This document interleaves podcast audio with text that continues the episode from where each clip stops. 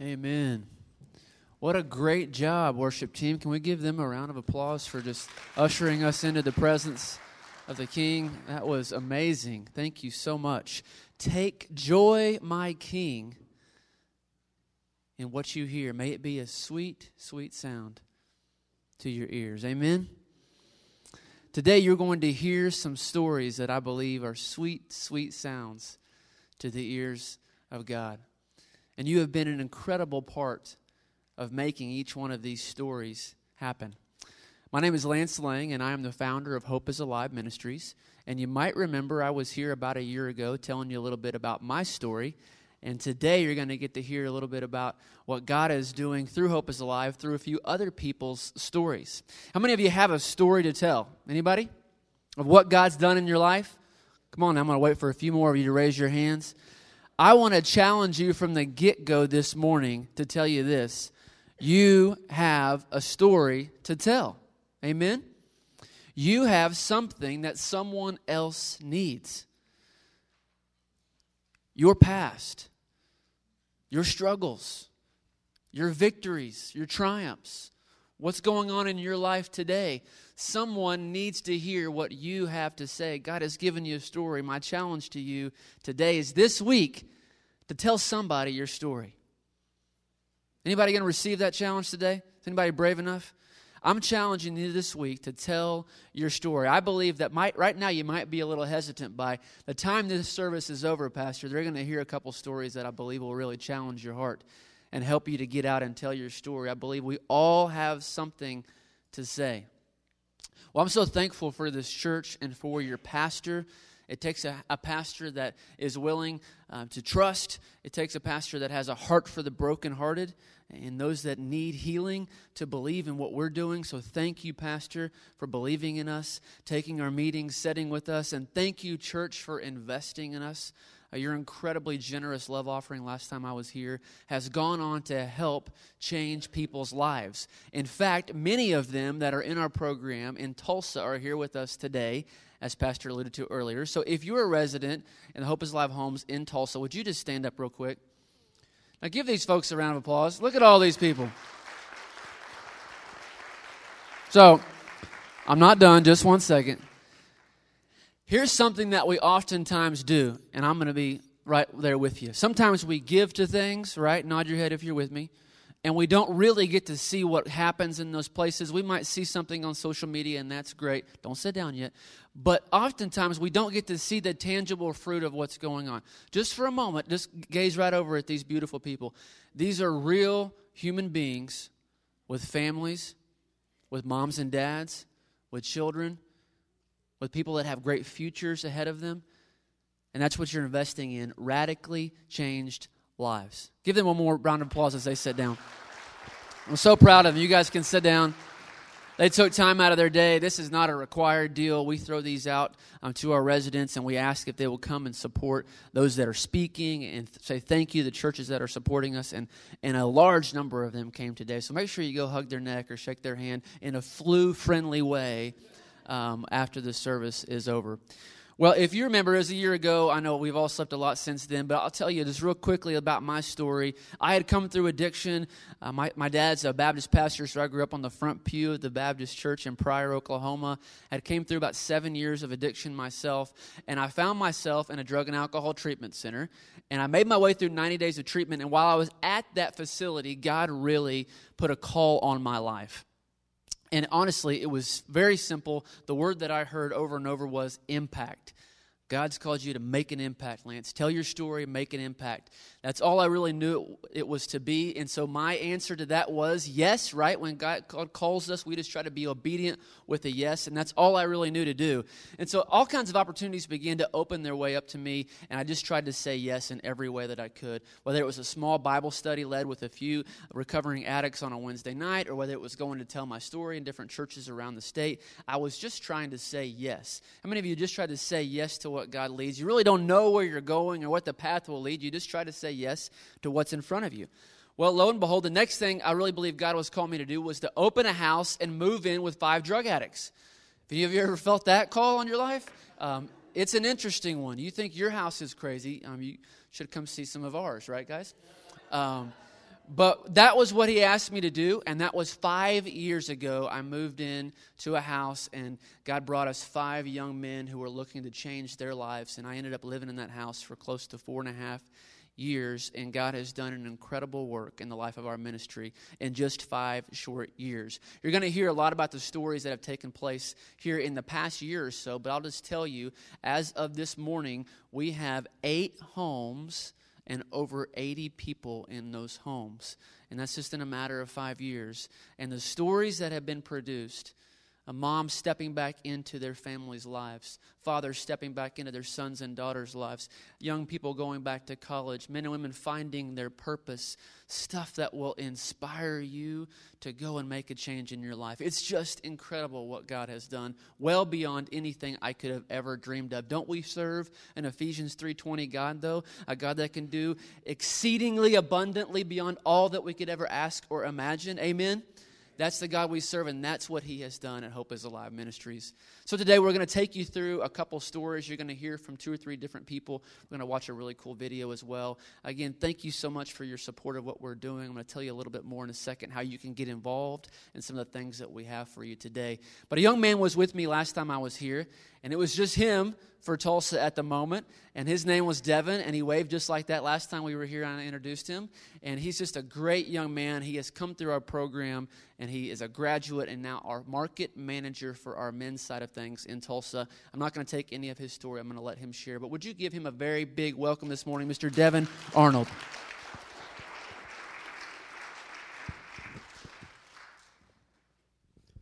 Hello. Does anybody remember about a year ago when just Lance and I came out? Just up at the top. Hi, nice seeing you. Hey, before I say anything, real quick, um, I want to say thanks to Pastor DJ. You guys have an awesome pastor or what out here? Can we give him a hand real quick? I remember uh, when I met P- Pastor DJ before we'd even had the house out here, just a few months before we came out. And maybe this is just my experience, but I want to share this real quick because sometimes we get moments that are worth kind of reliving. And I had one last night. But DJ has always been very calm, collective, outgoing, and extremely funny.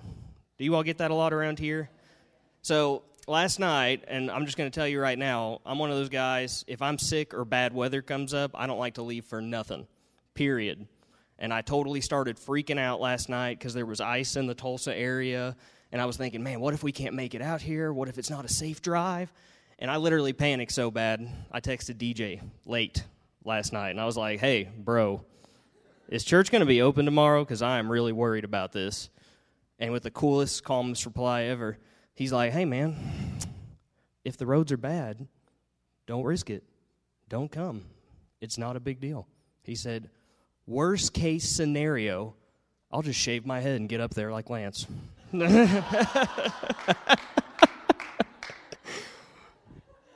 With the winky face afterwards, you know how it goes. And uh, I just love that, Pastor. You are always living in God's peace and for God's people, and we're just super proud and honored to be up here today. I'm actually not going to go over a lot on my story. Uh, very similar to Lance's. I have been blessed with just a little over 27 months clean and sober by the grace of God. And uh, thank you. But I wanted to share a couple moments worth reliving. I remember when I came into these doors, the two things that really struck me, and keep in mind, I was not following God's will for a long time. So when I walked into a church, I kind of half expected to just burst into flame at the moment so this is a big deal to me. But when you walk into this church, the first thing you notice is how friendly everybody is. And I'm not kidding. Guys, the way you all do things here and the way you treat guests that walk in the door, that's a huge deal. It means a lot to me and to these residents sitting out here today. It really does. I see them nodding their heads right now. And I'll never forget the generosity that we received from you all. Just blew my mind. Coming in here, we had just opened that house. It was just Lance and myself.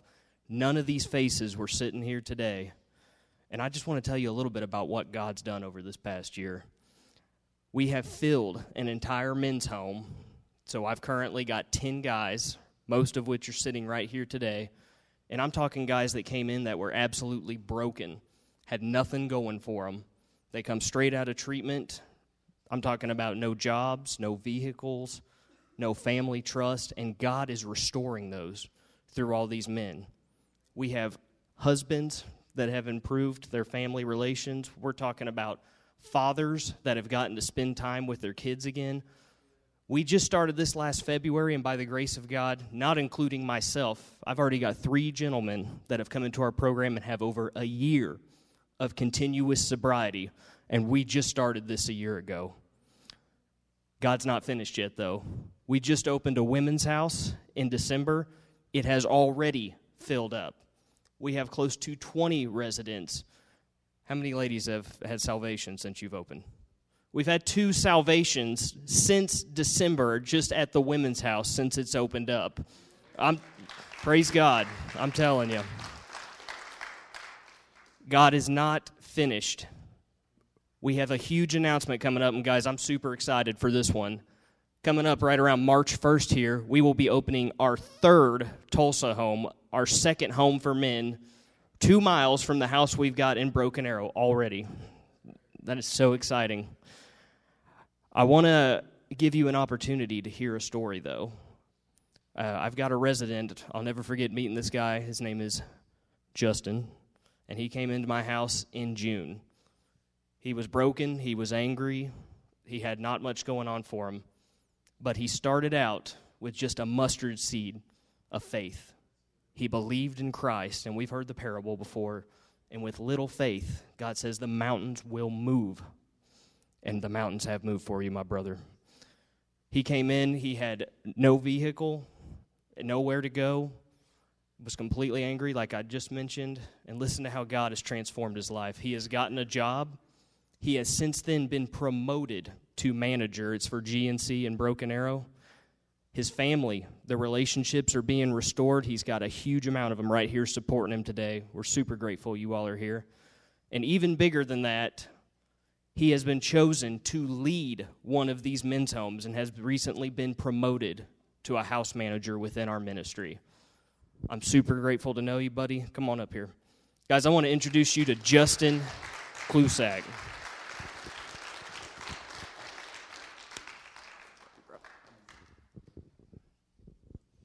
Morning, church. Man, it's such a blessing to be here with you. Um, uh, like Lance said, and Devin has said and reiterated, um, nothing unique or special about us, just the fact that heard the calling and uh, just became obedient. Um, major portion of my life I wasn't, obviously. But uh, I want to start out first on a little lighter note. Um, how about those Eagles? Yeah. And the ones that didn't clap, you'll just have to forgive me because Jesus said you have to. So, uh, um, um, and, and God does answer prayers, obviously, because I prayed to Him ever since last year. This time, don't let Tom Brady ever win another Super Bowl. so we got that going for us. Um, um, but another thing, um, kind of in this program of recovery, you kind of learn that uh, pain shared is pain lessened. And uh, I've got a story for you about Bristow, Oklahoma. Um, seventh grade, um, track. Come to a track meet here in Bristow, Oklahoma. And, uh, you know, we always want some recognition when we do something good or, you know, something that deserves recognition. And so I win, uh, I win the 100 meter dash sprint.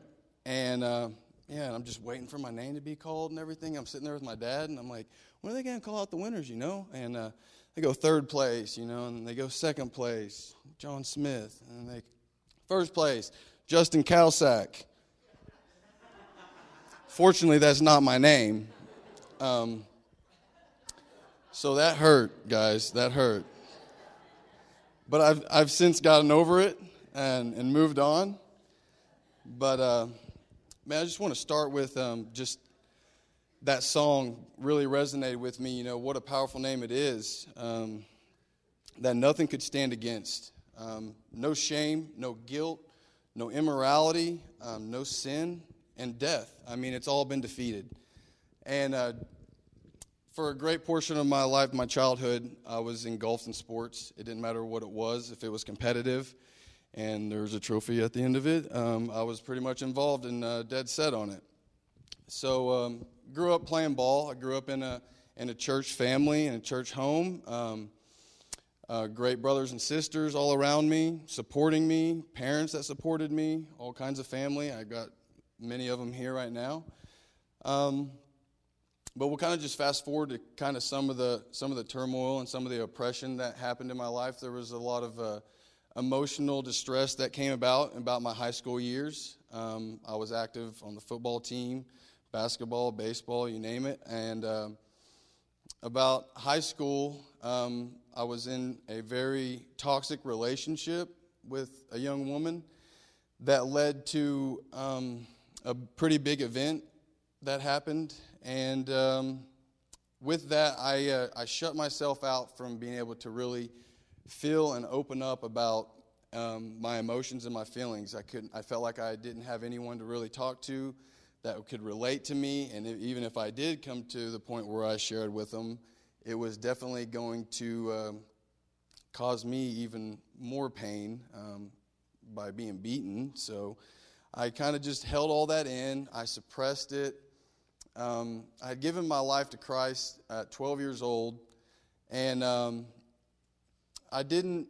I didn't flourish the way um, you're supposed to after you're on the spiritual. I stayed on the spiritual milk for way too long. How about that?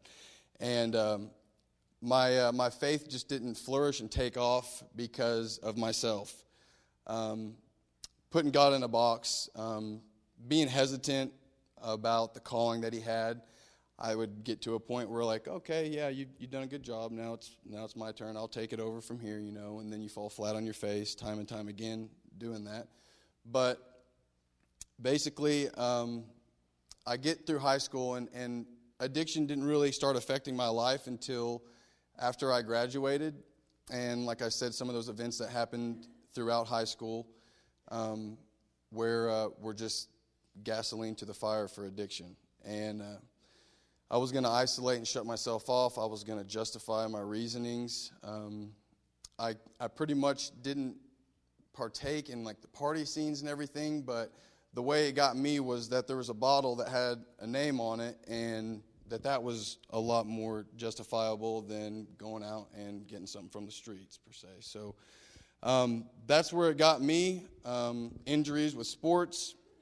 I go to college and play ball, and uh, it starts out just you know numbing the pain to to perform physically, and it came to a time where that was done with. Um, I wasn't I wasn't needing to physically perform anymore, and it was just an on and off battle, walking away from it, trying to do it on my own, just self reliance, and um, kind of that self will, and you know there'd be stretches of sobriety throughout that time, and uh, but it would it was never over. It was never completed. It was never finished, and uh, something would always bring me back to it, and for the longest time. Um, basically through my entire 20s um, up until this point, um, I didn't know what that would, was. I, I couldn't put my finger on it.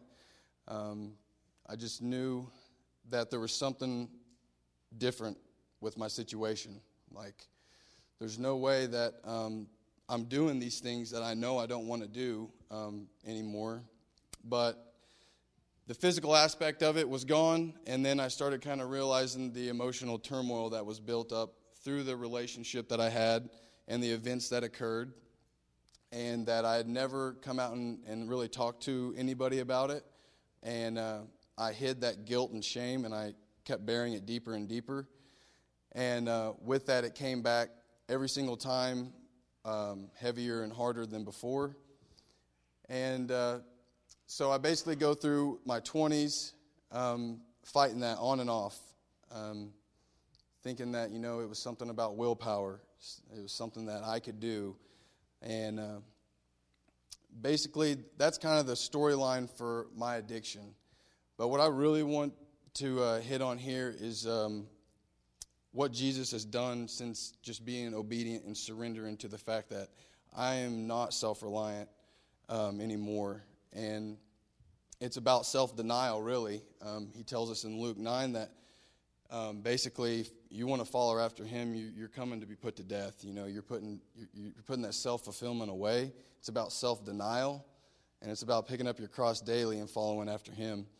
And so, he's brought me through this process during recovery where he's presented himself um, through a house of men that I get to grow with and that get to pour into my life and that I get to in turn pour into them, and I probably get more out of it than they do a lot of the times. Um, but I just know the day back in basically last April where I was kind of at the end of my rope, and um, you're kind of faced with a little bit of desperation, which is sometimes what we need. And uh, I knew He was always there for me, but like I said, I've always tried to take control in some aspect, in some fashion in my life. And uh, so I basically just uh, a new confusion had crept into my life and that despair, and I knew that that wasn't of God. And uh, I was just kind of, I was tired of it. I was sick and tired of the sick and tired. And I just called out and I just said, God, do whatever it takes. Like, I'm willing. And, you know, He knows our hearts. But it's one thing to just tell Him that you know my heart, but it's another thing to actually be open with Him and tell Him, like, I'm willing to do something different now. Perhaps everything. And that's what it was for me. It was to do everything different this time. And uh, it wasn't about what I could do. It was, it was about just being willing to just take that step that he lights up right in front of me. And what he did is just remarkable. I, uh, I actually signed up to get into a treatment center, and uh, it had been maybe three or four weeks all through May.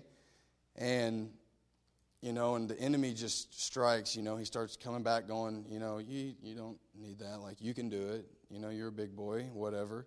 Um, but, and it even works through some family members. They're just like, you know, you're, you're strong willed, you know, we, we know that you're strong and everything, and we know that you can do it and stuff. And then you start going, oh, yeah, yeah, I can. Yeah, that's right. I've done it before. It didn't last, but this time it will. That's how, that's how the sick mind works like that, you know. And so basically, um, Comes about four weeks later, kind of just an irrelevant thought, kind of just signed up a month ago and uh, kind of pretty much passed. And uh, get a call that they have a spot open. And we were actually up in Tulsa when we got the call. And uh, my mom was like, hey, great news, you know, God has answered a prayer and we can get you in and everything. And the reality of the situation is, is that I was back to that disobedient thinking. After calling out and saying, do whatever it takes, I'm right back to the to the flesh speaking again, and I just and I was like, "You're crazy if you think I'm going. Um, you might as well just drop me off underneath that bridge right there when you head out of town because I'm not going to do it." And so I storm off and have my little temper tantrum, you know, and I go outside, and um, I'm sitting there, and I just said, "God, if this is you, this is you and this is what you want from me, I'll do it. And basically, every hair on my body stood up, and instantly I stood up and I walked straight back into the room and I said, Let me have the phone, I'll call. So we call, and uh, they, get, they get me a spot open, and I ended up being there um, the day after. And that was June, 4, June 15th, whenever I went in. And uh, I did 28 days in a treatment center, and I met um, a guy that was uh, like minded in his faith. Um, Jesus Christ was his source, um, he was the center. And we formed a bond instantly the first day we met, about my fourth day in there. And uh, about two weeks in, you know, I knew that I had to do something different. And I mean, I had to change everything so I'm in there and I'm not really worried about what's going on, on the outside. I know my family knows that I'm okay and I'm safe. And so that's to the extent that I was really worried about things on the outside. I knew that I really needed um, to recenter my focus on Christ at this time and um, really get things back together that I had been missing.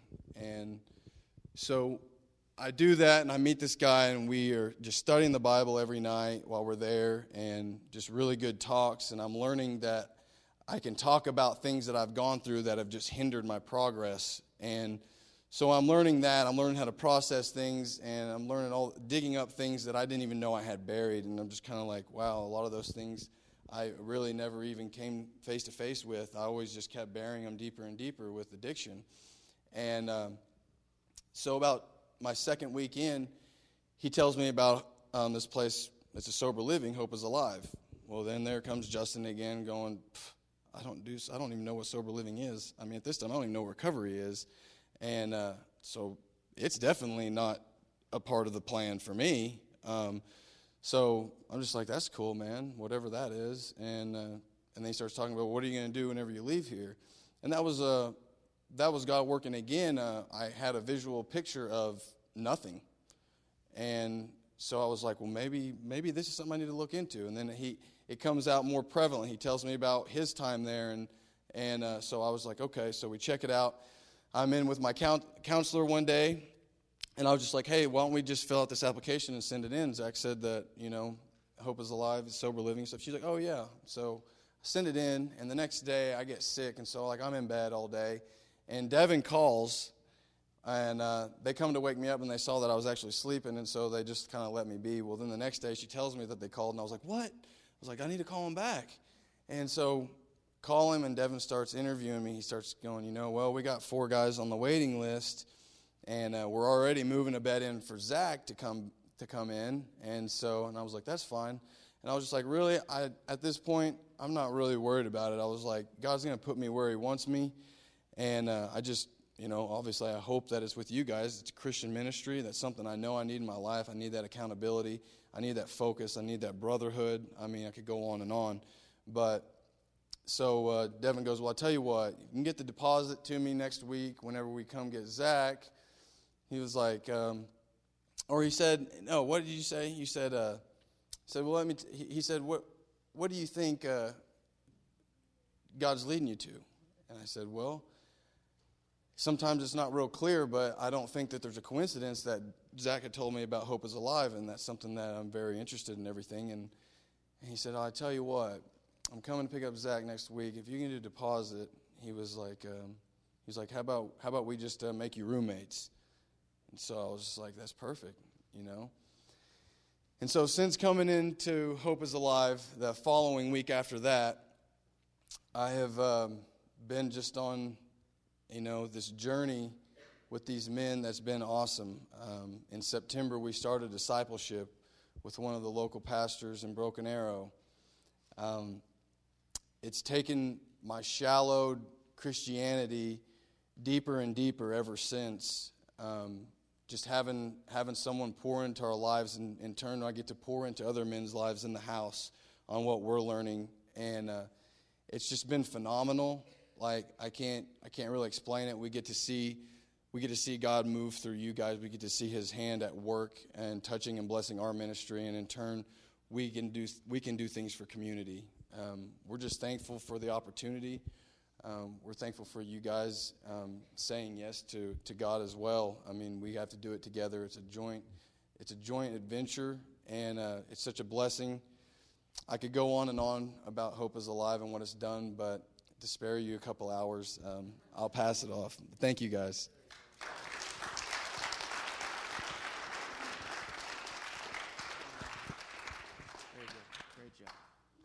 Great job. Here's what, here's what I learned from Justin that I think applies to all of us. On the other, the enemy always wants to stop us from walking into a situation where, we're, where we will find breakthrough. You with me? Nod your head. He will put up anything he possibly can in our spirits to keep us from entering into that place where on the other side is freedom. It's peace. It's breakthrough. And that's what he did for you, but you broke through it. God gave you the strength, and this is the fruit of that. What I see this taking place most prevalently in what we do is actually our work with moms and dads. The enemy wants to keep moms and dads shamed to silence. Are you with me? When their sons and daughters are hurting, when their spouses are hurting and stuck in addiction. He wants to keep you chained up in your home, not telling anyone, not exposing the truth of what's going on in your life, and keeping you in bondage. Telling you that people will think you're a bad parent, People will shame you. People will think you've done something wrong. Those are all things of the enemy. I'm here to tell you step into breakthrough. Ask for some help. There is help available.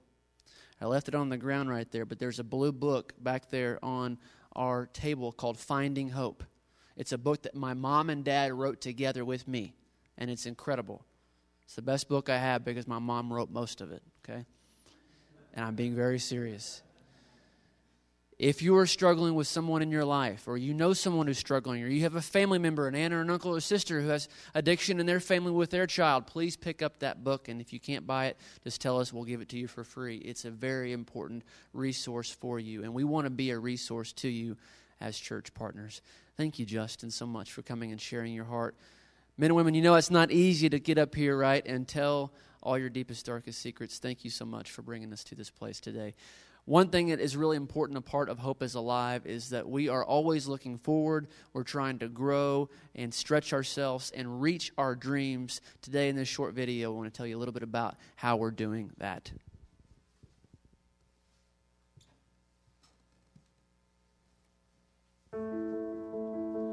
When I was using, I, I didn't really have a vision for my life. I didn't have dreams. I was scared to dream because I was scared to fail.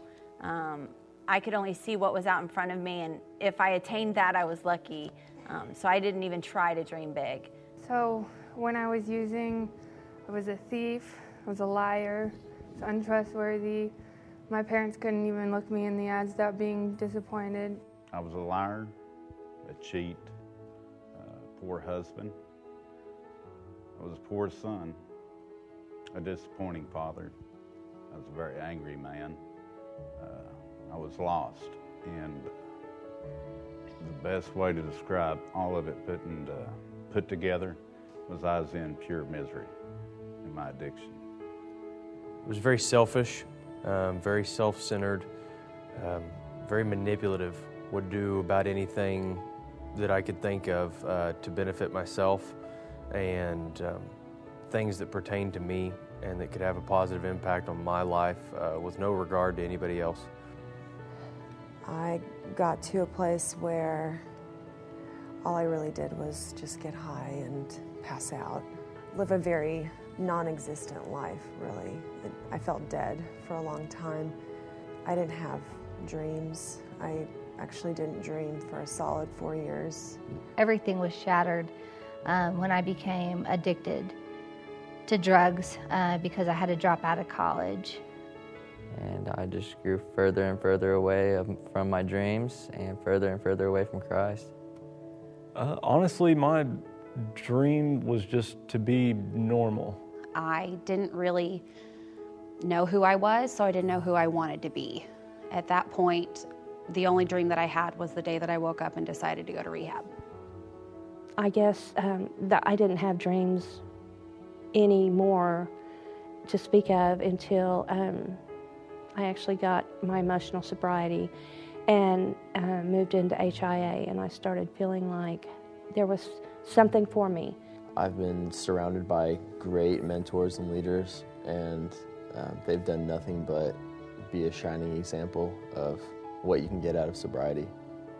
Today, to be clean and sober and to be able to dream, um, it's crazy. It's a good feeling, it's empowering to be able to know that, that I have a future today.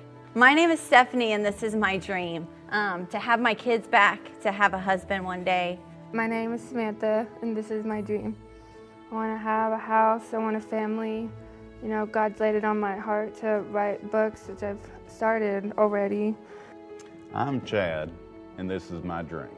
Sometime in the near future, and I plan on taking a road trip with my wife and going to the state of Florida, Destin, Florida, where we will be laying out on the beach and we'll have our own house. My name is Blake, and this is my dream. You know, I, I want to get to the point where I'm, I'm debt free. I don't believe in debt. My name is Katiana, and this is a little map of my dreams today. I dream to have a family one day, to finish my degree in school. My name is Leah, and these are my dreams. my dreams are of a diploma from OU. I studied at OU. I've always wanted to go to OU. It was the only college I ever applied to. And um, so I am hoping to get that diploma and pull my tassel to the other side. My name is Cindy, and these are my dreams. This is me at some um, nice paying job uh, with benefits, perks, the whole thing. My name is Dylan, and these are my dreams. At the top left, we have Florida.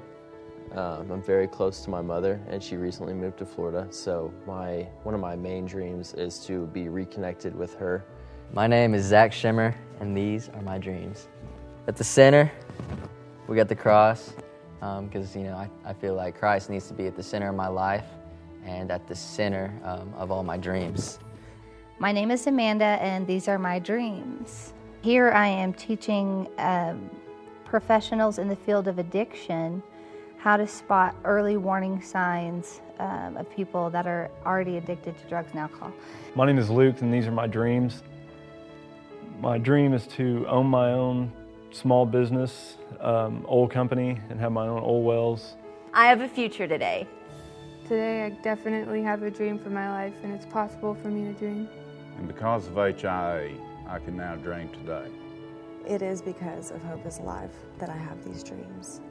Hope is Alive has given me, has put me back to the person I always knew I could be. Hope is Alive has helped me dream again.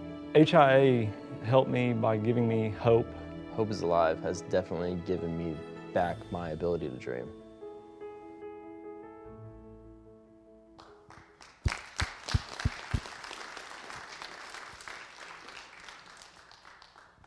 Love that video. Good morning, everyone. How are we doing? I am so grateful to be here with all of you today. Thank you for having us. Um, thank you for allowing us to share our hearts and our vision for the future. Um, we are growing as a ministry, and it is really exciting. Eight homes, soon to be nine, and an incredible group of residents to start our, our new Tulsa market with us. Um, I'm going to be very brief, guys, but I want to share with you how incredible our God is and how radically He has changed my life and the lives of everyone that I live with. Um, I'm originally from St. Petersburg, Russia. For the first five and a half years of my life, I lived on the streets. Um, I was born to an alcoholic birth mom. And I mean, my, my future is pretty dim, you know, if, if you think about that. Um, but as a little girl, I knew there was a God. For some crazy reason, in my heart of hearts, I just I felt His presence. Um, I didn't have a relationship, but I had this belief, and because of that belief, um, God made a way for me to get adopted when I was about six and a half years old by this awesome American couple. And I was brought to America where my life radically changed for the very first time. Um, growing up, I had, a, I had a great childhood. I did well in school. I loved being a part of a team, so I played sports growing up. Um, and, you know, I had everything that I could possibly ever need or want. Um, my family and I moved around quite a bit for my dad's work, and we finally landed in Tulsa, Oklahoma. And prior to Tulsa, I knew nothing of drugs. Um, I knew a little bit about alcohol, that, you know, that's pretty socially acceptable. But drugs, no knowledge whatsoever. And what happened was I was um, going to this huge high school in Katy, Texas, and I moved to this tiny little school in Tulsa where it became very obvious that everyone around me was using some sort of substance. So, as you can imagine, it didn't take me long to make friends with the wrong people, meet the wrong young man, you know, start an unhealthy relationship with this young man. And I started out with marijuana and alcohol in late high school. Um, and when I started college at Texas Christian University, that's when my illness really progressed. I started using cocaine and other substances. And guys, as my relationship with my high school sweetheart became more toxic um, and abusive, so my illness became worse. I started, um, I started doing pain pills like Oxycontin, and it wasn't long before I became um, an IV drug user with heroin and meth. Um, I know that seems pretty drastic, but during this time, you know, my my parents have gotten divorced. Um, there's a lot of family turmoil. I've, I mean, depression has definitely sunk in because I've dropped in and out of college, and I'm just lost um, and and very confused. You know, you just saw this incredible video about dreams, and I thought I had dreams, but I really didn't I, I didn't know much about what that looked like for me.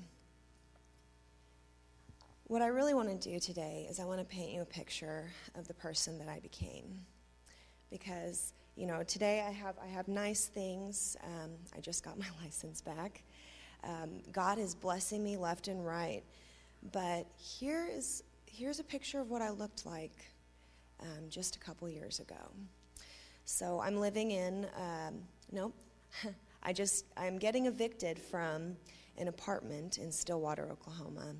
Um, the young man um, who I have this toxic, abusive relationship with, he is staying. He was staying with me at this apartment, and he was robbing my neighbors. Um, church, I'm a junkie at this point. You know, there's there's not a single hour of the day that doesn't go by where my sole purpose of life is to find what I need, get high, um, and then just repeat that cycle. Um, I'm incredibly thin. I don't shower. You know, that's not on the top of my priorities. Um, I'm driving under a suspended license. I have stolen someone else's tags and put it on my vehicle. Um, I have drugs in my in my possession, and I'm driving from gas station to gas station, just getting high. Um, my life is an absolute mess. Um, this young man, I ended up getting a protective order against. But needless to say, um, God worked a miracle on, on this specific day as I was just living a you know meaningless, purpose, purposeless life. I ended up getting pulled over by an officer. And, and this is what is going to bring me to recovery. Um, I go to jail, and by this point, you know, I've burnt every single bridge in my family, with friends.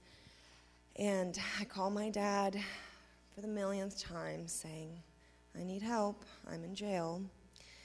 Um, and he says, Well, how does rehab sound? At this point, I think it sounds great. Um, in my active addiction, I really didn't believe recovery was possible. I had um, a few friends come up to me and say, Hey, I've got a few months clean and sober. And I would laugh in their faces because I just, I didn't believe it. I didn't find that to be a possibility. Um, well, I hang up the phone with my dad and I sit in jail for three days. And I think, well, there's no reason for my dad to help me this time. You know, my life is a wreck. I have legal and financial problems. Um, I've lied and stolen and cheated, and just my sin was great. Um, but three days later, my dad and my stepmom drove all the way from Texas. They bailed me out. And I was surprised. I really, when I walked out of jail that day, I thought, who bailed me out? You know, I mean, it couldn't possibly be my dad. but it was, and they drove me straight to a treatment center in Valley in Cushing, Oklahoma, called Valley Hope. And I went to, um, I stayed the full 30 days there, and then I transitioned into a women's facility in Henrietta because I was recommended more treatment, which I, I happily embraced. I knew I needed help, and by the time that I ended up in jail, I was completely broken. And I reached out to God um, that last time, asking Him for help, and this is how He helped me. You know, he just kept opening doors for me to accept that help. And I continued to say yes. And that is what has brought me here today, is just saying yes. I love what Justin shared about obedience because that's the name of the game, you know. Um, so after that second treatment, uh, I had heard about Hope is Alive, and this was a real blessing because, guys, four months in rehab And you know, I've I've been to some college. I was raised well, but with this illness, when you go through any, you know, of the extremes that it has to offer, you, can't comprehend facing the rest of your life clean and sober alone. And I knew I needed a team, a support group, a family to do this journey with. Um, and that is exactly what Hope is Alive is, is for me. And I, I know in my heart that it is a family and a support group for all these wonderful ladies and men. Um, so I ended up in Hope is Alive, and it is like a family. I mean, we, we eat together, we sleep together, we go bowling together, do all sorts of fun stuff, and we grow together. So that means there's, you know, some challenges and some trials there, but we're, we're doing it together, and that makes all the difference. Um, after seven months at Hope is Alive, I became a house manager, and this is really where my growth and my maturity took flight. I am just so honored to do life with these incredible people because, like Lance mentioned, they're people. You know, we have some scary pasts, but we're just broken and lost like the rest of the world, and we're seeking, you know, that, that comfort and that peace and strength through Christ. Um, and so, being a house manager is, is, an, is an incredible responsibility and an honor. Um, about s- six months ago, I was um, asked to join our staff at Hope is Alive, and this this is where my dreams came true. Because that video didn't show it, but on my little poster board, it says um, it has a picture of me uh, teaching recovery to some ladies, and that's that's just a huge passion of mine. Um, in my sobriety, I've, I have quit a job due to the unhealthiness um, of my work environment. And when I, when I took that leap of faith, God just opened, this, opened another door for me to do what I really, really wanted. And I couldn't have gotten here without being obedient, without trusting. Um, so it's been an incredible journey. Um, December 12th, we opened up our first women's home in Tulsa, just like Devin and Lance have mentioned and within a month's time, it filled up. I mean, the need is so great in Oklahoma. Something I'd like to point out is in our state, 4% of women make it to long term recovery. That is just, I mean, that takes my breath away and breaks my heart to know that such a small percentage of women actually get this opportunity you know, to have radical life change and to come to know Jesus like this. So we are just incredibly honored and grateful for your support. Um, I have the best group of ladies that I could have ever hoped for with me here today, and I really hope that each of you gets a chance to say hello as we're out in the lobby um, after our service today. Um, but super honored to be here. And thank you for letting me share. Uh, we look forward to meeting you guys some more out in the lobby. Thank you guys.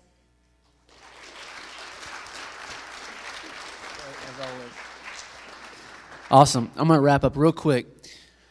Aren't these folks incredible, though? Um, I, I, absolutely. Give them a round of applause. I, I hear it all the time, and I could keep hearing more stories because every single one of them over here has an incredible, phenomenal story. And, and here a couple of things that I think were general themes, right? If you want to take away from this, saying yes, right? Being obedient to what God's called you to do and, and where He's called you to be. Those are things for all of us, right? And, and here's what I want to leave you with: is this really clear picture as you're reading through the New Testament, and I challenge you to do that tonight in some Gospels, and you're reading miracles, and you're wondering, is God still doing miracles on earth today? Your answer should be unequivocally yes. This is the gospel of Jesus Christ radically changing human beings, turning them into new creations. I'm going to start preaching. I'm just excited about this. That's what you just witnessed. Is the gospel still at work? Amen. It is. We just got to witness it today. Our sin is great, His love is greater. Amen. Our sin is great, His love is greater.